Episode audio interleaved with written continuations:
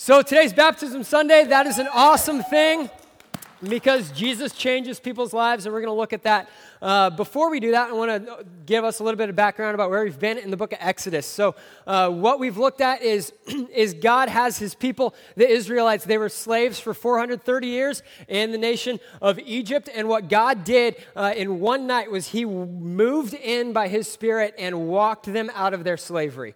Uh, it wasn't something that they earned, it wasn't something that, that the Israelites really had a plan for. God walked in and just walked them out into freedom. And so, what we're going to see today uh, is the way that, that that event created a ton more issues for them. Like, you think, how could this be bad? Like, they're free, but we're going to find out that it got really bad, really seriously, really quickly. And so, what God did is God continued to work with them with everything that they brought up. Okay, he didn't have like a two prayer only limit on them, but as they brought things to God and as he said, okay, God, you need to do something about this, God came through every time. Before I was here, I was the student ministries pastor at Mountain View Main Campus. I've said that just about every week, but it relates to the story right now. Uh, because the, one of the cool things that we would do every year was we go to Hume Lake Winter Camp. And the thing that would make winter camp winter camp was snow. Because if you didn't have snow, might as well just stay at home and save the money and not get in a bus.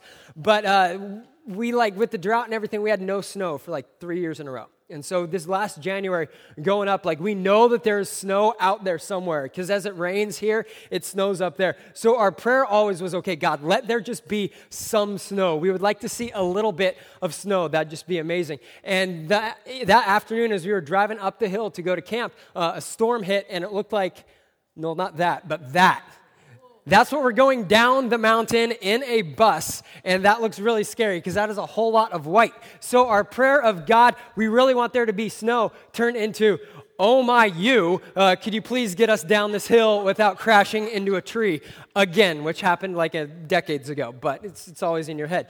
So, we get there, it's snow, everything is great. God, thank you for snow. So, first it was please snow, then it was wow, that's a lot of snow, and now it was thank you for snow. And then I started to realize Saturday afternoon, we're not leaving. like, that's a ton of snow on the roads, and it's a bus. It's not really like a four wheel drive SUV, it's a bus, uh, which I don't like, but that's my own personal issues. Uh, and so now it's like, okay, Jesus, get us out of here. Like, I really like snow, really like high schoolers, but I really more like my family, and they're not driving down that road anytime soon. And so then the, the morning we were leaving at six in the morning, it started to rain. I'm like, God, yes, thank you. So one more time, it's a different prayer. First, there's Please let there be snow. That's a lot of snow. How are we going to get home? God, thank you for the rain. And I was so glad because the rain was melting the snow. The roadways are clear. I'm excited. We're going home. The only people who weren't were the students because, one, they have to go home. They were praying for getting snowed in. They did not want to go to school. If you're a teacher here, it's nothing personal, it's just everything that you represent at school. And so they're so excited to not spend time with you on Monday. Uh, but I was ecstatic because the rain took everything away, took away their dryness of their clothes as it permeated every single suitcase. And I told them all, you've got a dryer at home, right? Like, stop freaking out. You'll go home, you'll dry your clothes. It'll be great. But throughout that weekend, like all of our prayers changed. And what we're looking at today in the book of Exodus, we're going to be in chapter 14, verse 5. You can go there in your Bible or in your app now. Is the way that God responded to every single issue that the Israelites brought up. Every way that they cried out and freaked out and thought that their world and the control that they had over it was suddenly gone. That the God who had taken them out of Egypt, out of their slavery, was suddenly missing and they were all on their own. And what God shows them in an unmistakable, completely miraculous way is you will never run so far away from God that He can't preserve your destiny. We've talked about destiny for the past few weeks here as we've looked at Exodus, and we look at that idea of destiny as something that we're cursed with. I'm just going to hurt in this area. That's my destiny. A personality trait that we can't ditch. That's just my destiny. Maybe it's a situation on our life or, or in a relationship. That thing is just destined to not succeed. But when we look at Jesus and we look in terms of our own destiny, we see that we worship a good God who knows how to good give, who knows how to give good gifts. And so we can talk about destiny with our eyes on Jesus, knowing that He's going to lead us to something good. He's going to lead us to a destiny for each one of us that's good, that's safe, that's putting us right in God's hands, exactly where He wants us to be. And that He's going to bring out of us gifts, passions, abilities, and moments that He has destined for us because He chose us and He knows each and every one of us by name. And there's nothing that, as He leads us through that, that He's going to encounter that God just says, Whoa, this is too big for me. We're going to see that today in Exodus in the life of the Israelites. We're also going to see that in the lives of four people who are going to get baptized. They're going to come up, they're going to share their story of how Jesus has met them. And baptism for Christians has been something that we've done for centuries because it's people getting up and saying, The God of the Bible, the God who did all these things, the Jesus who died on the cross uh, 2,000 years ago on a hill thousands of miles away, still works. And baptism is saying what happened then still applies to me today. The God that saves sinners saved me. That's baptism. If you're here, you're out of junior high and you follow Jesus and you'd love to get baptized, our next baptism will be November 12th. Talk to me or any anybody who's on stage speaking into a mic uh, after service, and we can get you prepped, locked, and loaded for that on November 12th. So, Exodus 14, verse 5, here we go. When the word reached the king of Egypt that the Israelites had fled, Pharaoh and his officials changed their minds. What have we done letting all these Israelite slaves get away? They asked. So Pharaoh harnessed his chariot and then called up his troops. He took with him 600 of Israel's best chariots, along with the rest of the chariots of Egypt, each with its commander. The Lord hardened the heart of Pharaoh, the king of Egypt, so he chased after the people of Israel, who had left with fists raised in defiance. The Egyptians chased after them with all the forces of Pharaoh's army, all his horses and chariots, his charioteers and his troops. The Egyptians caught up with the people of Israel as they were camped beside the shore uh, of Pihahiroth across from Baal-zephon. So, what's going on here is, is they've just been let out, miraculously walked out of slavery into freedom. And now they're staring at a Red Sea in front of them, and they have an army that's quickly chasing up behind them. And they begin to worry. They begin to think, okay, what's going on? We were supposed to be led out of our 430 years of captivity. We are ready for freedom, and we are staring at a death sentence. And I think we can think that same thing in our own lives. We ask Jesus to come into our lives to forgive us of our sins, and then we encounter something else that's big. We encounter another difficulty. We encounter something that looks bigger than we are, and we don't know how to get around it. And what God says is, You can trust me on this. I'm going to show you through the, through the life of the Israelites. I'm going to show you through a page right here but it's indicative of the rest of your life. That there's nothing that any one of us is going to come across that is going to outmax God, that is going to outmatch God, that's going to outflank God, that's going to do more than what God can do in our lives. Our relationship with Jesus isn't just a get out of hell free card and we'll see him in heaven. It's something that follows us every day, knowing exactly the situations that we walk into because God will be with us in the middle of those, leading us to our destiny, preserving our destiny. And so the first thing we're going to see is that God preserves our destiny even in the face of confusion. Verse 10 As Pharaoh approached, the people of Israel looked up and panicked when they saw the Egyptians overtaking them. They cried out to the Lord and they said to Moses, Why did you bring us here to die in the wilderness? Weren't there enough graves for us in Egypt? What have you done for us? Why did you make us leave Egypt? Didn't we tell you this would happen when we were still in Egypt? When we said, Leave us alone, let us be slaves to the Egyptians. It's better to be a slave in Egypt than a corpse in the wilderness. God's going to preserve our destiny in the face of confusion. The Israelites had gotten comfortable with their slavery. They said, This is, this is just where I'm going to be. This is, this is what I think my destiny is. I'm destined to always be a slave, to never have any rights, to always be the source of abuse to always be the target of every single punch or whip that comes my way. That's just me. And so God leads them out, and immediately they find another barrier, they find another difficulty, and so they get confused.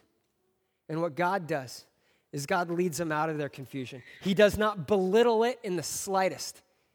He says, I'm going to lead you to peace, I'm going to lead you to assurance. I'm going to lead you to something that never belittles, but always leads you through what this is going to look like in your life. And right now, we're going to hear what it's looked like for Janessa and how Jesus made the difference in her life. Uh, today, I want to share you uh, the spiritual difference God has made by showing me his purpose for my life. Uh, when I was eight, I first asked Jesus into my life. I was kneeling at my bed and felt like God was telling me to accept Him into my heart. I heard His uh, this uh, small, gentle voice. I did that, and I didn't really feel any different, but I knew it was God coming into my life. Uh, around the age of 23, I re- rededicated my life to Jesus, and Jesus is the leader of my life. He's the one I'm living for, and not just myself. I could see the difference between a real Christian, a lukewarm Christian, and someone who doesn't follow Jesus at all. I wanted my life to look different. I have a purpose in my life, and I'm not just living to live. My purpose is to help my family and make life not about me. God has placed me in healthcare and equipped me to shine light in people's lives. I really like sitting down with someone to get to know them beyond just a, a, surface level conversation. I like to do this at work, and I do this with the homeless sometimes, and family and friends. This is how God is using me, and it shows me how God cares about each one of us and the problems in our lives. God can still help us no matter who we are. Knowing that God is always there through everything makes me feel good because it reminds me there's no sin that, that's bigger than God's love. God has answered my doubts and has shown me his truth. I love verses on asking God for answers and allowing God to speak to me and show me that He is my God and my leader. He is also showing me how to love others, and that's something that really matters to me. I want to be humble in my life and be used by Him to show His love to everyone. God has a plan for me and every and for everyone too. Uh, one of my favorite verses is Mark 9:23, and Jesus says, "Anything is possible for all who believe." I chose this verse because no matter who you are and what's going on in your life, God can help you when you have faith. I was searching for truth, and God has helped me through prayer, through reading the Bible, and through spending time with other Christians. Today I'm getting baptized because I have found the truth in God and knowing that He's the only way in life. He's come to forgive me. I believe and I want to live my life more for God.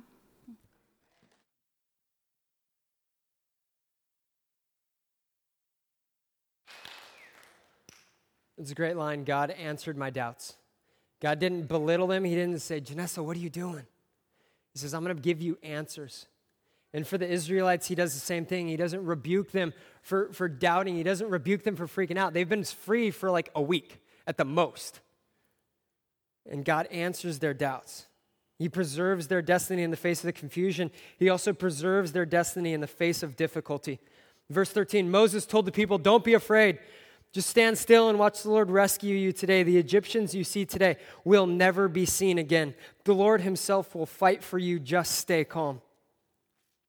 And not only does God have a plan, I think we understand that. We all know that at some point when everything is easy, but when stuff gets tough, it's so easy for us to think, just like the Israelites did God, what are you doing? Couldn't we have died in the situation that we were at? Couldn't we have just been comfortable living, always wanting our freedom? But what God says is, I'm going to meet you in your moment. And instead of just giving you hope, instead of just answering your confusion, I'm also going to lead you out of difficulty. I'm going to lead you out of the difficulty because there's nothing that's so big that I can't handle it. There's nothing so powerful that you can't trust me to walk you through it. That's the way that God moved for the Israelites in a way that we're going to look at in just a little bit, and that's the way that God is Joel. So let's hear his story. My name is Joel Vogt. I am a sophomore at Clovis East High School. I asked, my, I asked Jesus into my heart about eight years ago. I prayed with a kids' church teacher, and I wanted to have a relationship with Jesus. Afterwards, I felt like I had just made a great decision, and I love that my parents were proud of me. Since then, I've felt a real calling to invite people to church with me. I've brought a bunch of people to the exchange, the student ministry at Mountain View. God made a huge difference in my life when my grandma died two years ago. God proved his presence, and I could see that everything happening was done by God the way everything was connecting and the order it was all happening and showed me that he was there. A relationship with Jesus has also matured me quickly. I don't do what other people do around me and I do and I want my friends to have the same relationship with God that I have. One big prayer that God has answered has been how he's healed my grandpa following my grandpa's my grandma's death. Uh, knowing God cares enough to hear me and answer my prayers makes me feel great. He did what no one else could do. 1 Samuel 2, verse 2 says, No one is holy like the Lord. There is no one besides you. There is no rock like our God. I agree that my God is my rock. He's unwavering, He's always there. With Him, I have constant company in my life. I've, today, I'm getting baptized because I want to grow my relationship with God and I want it to be known that I am a Jesus follower.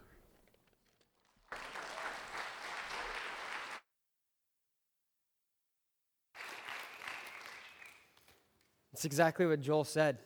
God did what no one else can do.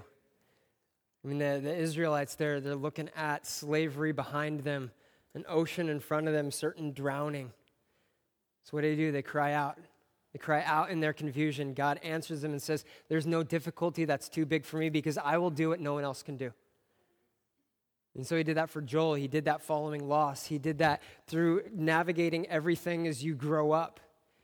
He did that through investing in people that you want to see say yes to Jesus and hoping that there's going to be a moment when they do. Because God is our God who has a destiny that He preserves for us in the face of confusion, in the face of difficulty, and also in the face of hopelessness. Verse 18 When my glory is displayed throughout them, all Egypt will see my glory and know that I am the Lord. Skip to 21. Then Moses raised his hand over the sea, and the Lord opened up a path through the water with a strong east wind. The wind blew all that night, turning the seabed into dry land. So the people of Israel walked through the middle of the sea on dry ground with walls of water on each side. Then the Egyptians, all of Pharaoh's horses, chariots, and charioteers, chased them into the middle of the sea. But just before dawn, the Lord looked down on the Egyptian army from the pillar of fire and cloud, and he threw their forces into total confusion. He twisted their chariot wheels, making their chariots difficult to drive. Let's get out of here, away from these Israelites. The Egyptians shouted, The Lord is fighting for them against Egypt. God, God preserves our destiny in the face of hopelessness. He opens a path through the sea.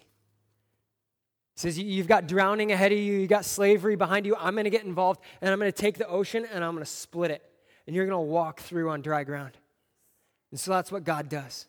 He opens up a way for us through Jesus, through the cross, where our sins have pushed us away from God. Our sins have put us in a hopeless situation. And so, what God did by sending Jesus was He sent Jesus to live the perfect life that we never can, to die a death for us that we could never die, so, uh, so that through Jesus, we can have the relationship with God that we will never deserve.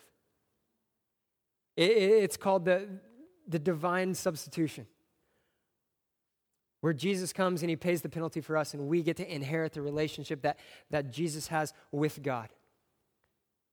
We're blessed. We receive his perfection, he takes on our sin. God preserves our destiny in the face of hopelessness. But, but what about the Egyptian army? Because if you're thinking like me, like if the Israelites walk across this ocean and the Egyptians are on horses, they're going to catch them. Like this is a no win situation. This ends in one way, and that's a lot of blood and it's probably not the guys on horses. So, what God does is God fights for them in the midst of their hopelessness. God fights for them by, by doing what only He could do, like what Joel said, by bringing clarity to their confusion, like what Janessa said. And He fights for them in the midst of their hopelessness. We're going to hear how He's done that for Felipe. Hi, my name is Felipe Angeles. I asked Jesus into my heart last Sunday. I prayed with Brother Ruben and Brother TJ and asked Jesus to guide me and direct me and give me strength to say no to a lot of things it felt great because God was making me feel at home and letting me know it's okay to tell people what's going on in my life. I'm sober for 11 months and it's been the best time in my life. The worst time in my life was when I wasn't sober. It destroyed me, but God put me back together. God had made me into a better person. When I was on drugs, I didn't want to be around anyone, and if and I didn't feel respected. With God in my life, I'm the type of person that people can respect. I was the devil's best soldier, totally lost and confused. Now I love to wake up early and read my Bible. God has given me, took the blinders off my eyes so I can see clearly. God's given me strength to stay away from drugs, and that's amazing. There really is a God out there, and there's a purpose to my life. Before I would go to church to make people happy. Now it's like God hands is reached out to me for anything I need. John 3:16 says, "This is how God loved the world. He gave his only son so that anyone who believed in him will not perish but have eternal life." How can someone give their son for my sins? God did that for all of us, and that's just amazing. Today I'm getting baptized because the old me is about to pass away and the new me is going to survive.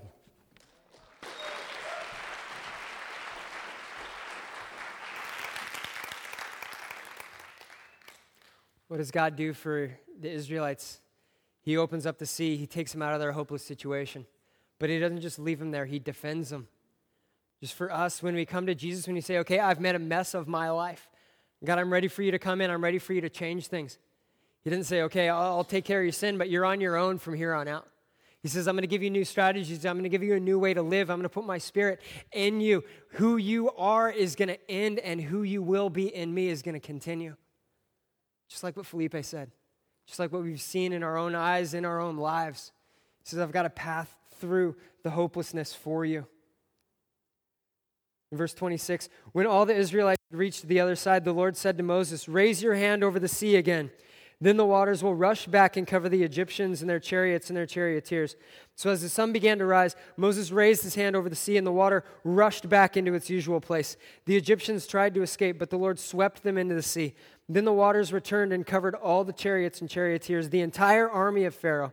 Of all the Egyptians who had chased the Israelites into the sea, not a single one survived. Why? Because God preserves our destiny and fights for us. Faith plus participation equals miracles. He's saying, You're going to trust me. You're going to walk into what you don't know. You will not go there alone. You'll go there with the God of heaven behind you, leading you, protecting you, defending you, and showing you that He always is and always has been the answer and the way out.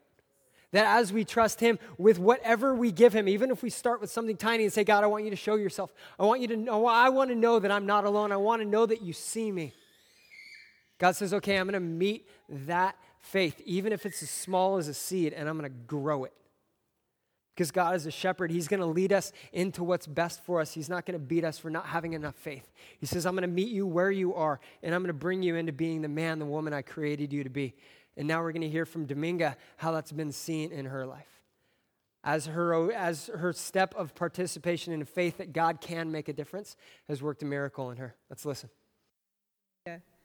I asked Jesus into my heart three years ago.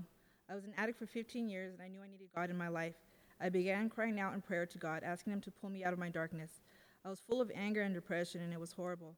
God answered my prayer and I found my way to Mountain View and I fell in love with Jesus. I asked Jesus to take the darkness out of my life. I didn't want to be that person anymore.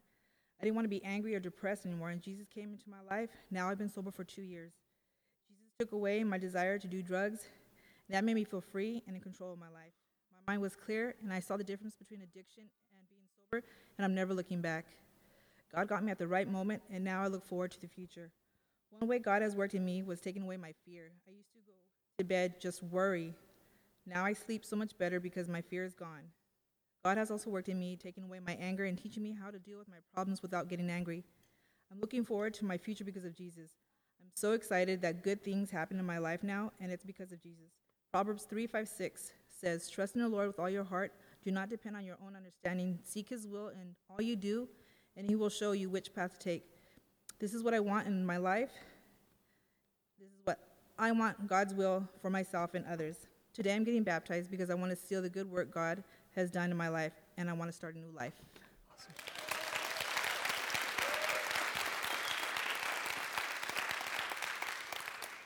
All right, so they're all going to head out right now because right after service, we've got a baptism and it's going to be awesome. So, as soon as we're done here, we're going to walk out, watch them get baptized, and then celebrate.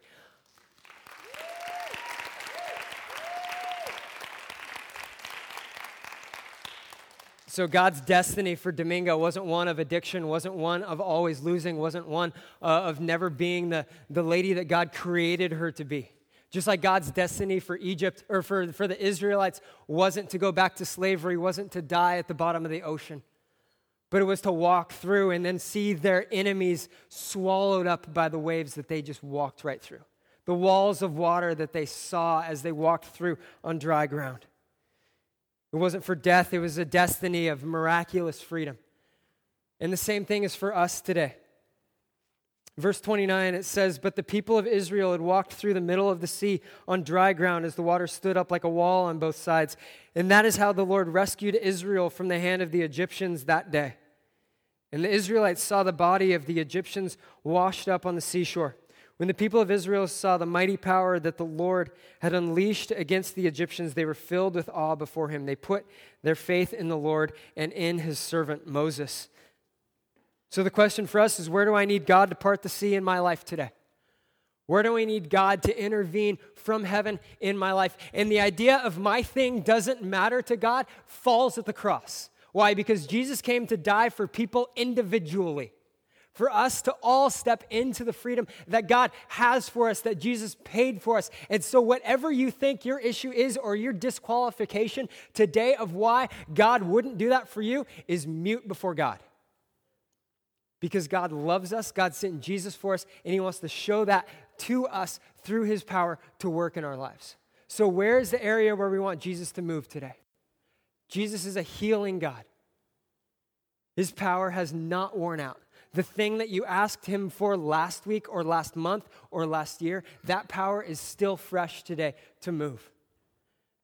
And so, do we need Jesus to move in our lives physically? Where are the areas where, where we need physical healing, where we have joints, where we have bones and, and issues and muscles that didn't that used to work but don't work anymore? Where do we need Jesus to come into our lives physically to receive physical healing? Some of you, that's you today. You limped in here. You came in here today sore. You came in here carrying something that doesn't work. God is a God of miracles who wants to meet you today, who wants to lead you into freedom today, who wants to repair things that have been broken today. Not yesterday, not 2,000 years ago in the Bible through Jesus, but today because you matter and because the Spirit is here and because He wants to move in you. Where's the areas in your heart emotionally where you're filled with anger, where you're filled with bitterness, where you're filled with depression, where you're filled with hopelessness, with despair? What are the things in your heart and in your mind where you need Jesus to part the sea for you? You could look at your situation and think there is no way that I'm getting out of this. This is my destiny. Jesus says, No, not with me in charge. Because I created your mind, I created your heart, I know your situation better than you do. And in the best loving way possible, God says, I want to lead you out of that. What are the areas in our finances? God is our provider, and sometimes we're the people who work against that. Or we're the people who live under a need for God to provide for us financially. We're asking God, will you provide for us financially? Will you do a miracle for us financially? Will you heal us financially? Maybe it's a relationship, something that's been broken for years. You're asking God, I, I, need you to come in. I need you to restore this. The fact that we get to have a relationship with God is sign, proof that God can repair relationships. Why? Because we worked our way away from God. We sinned against God. We were God's enemies. And while we were still enemies, God says, I'm going to send Jesus for you. I'm going to show you my love way before you deserve it, way before you expect it, way before you appreciate it. And I'm going to take the first step at repairing that relationship. So if God can make us right with Him, He can work that out through us to make us right with other people. But the point is, is that we have to ask. We have to say, oh God, I, I, I'm broken. This is an area of my life where I need healing. And Lord, I want you to come in. I want you to bring freedom. I need that freedom today. I'm going to join my faith with my ability to participate to see the miraculous happen. If you're a prayer usher, I want you to head to the sides. We're going to close in just a couple minutes.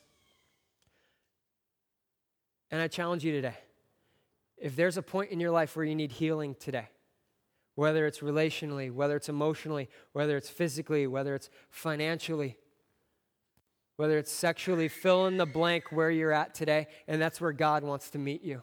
He revealed himself first and foremost to Moses, saying that I am the God who is I am. How do we remember that? Any situation where we bring to God and say, God, can you do this? And God says, I am. God, are you a God who fixes marriages? I am. God, are you a God who fixes knees and elbows and necks and heads? I am.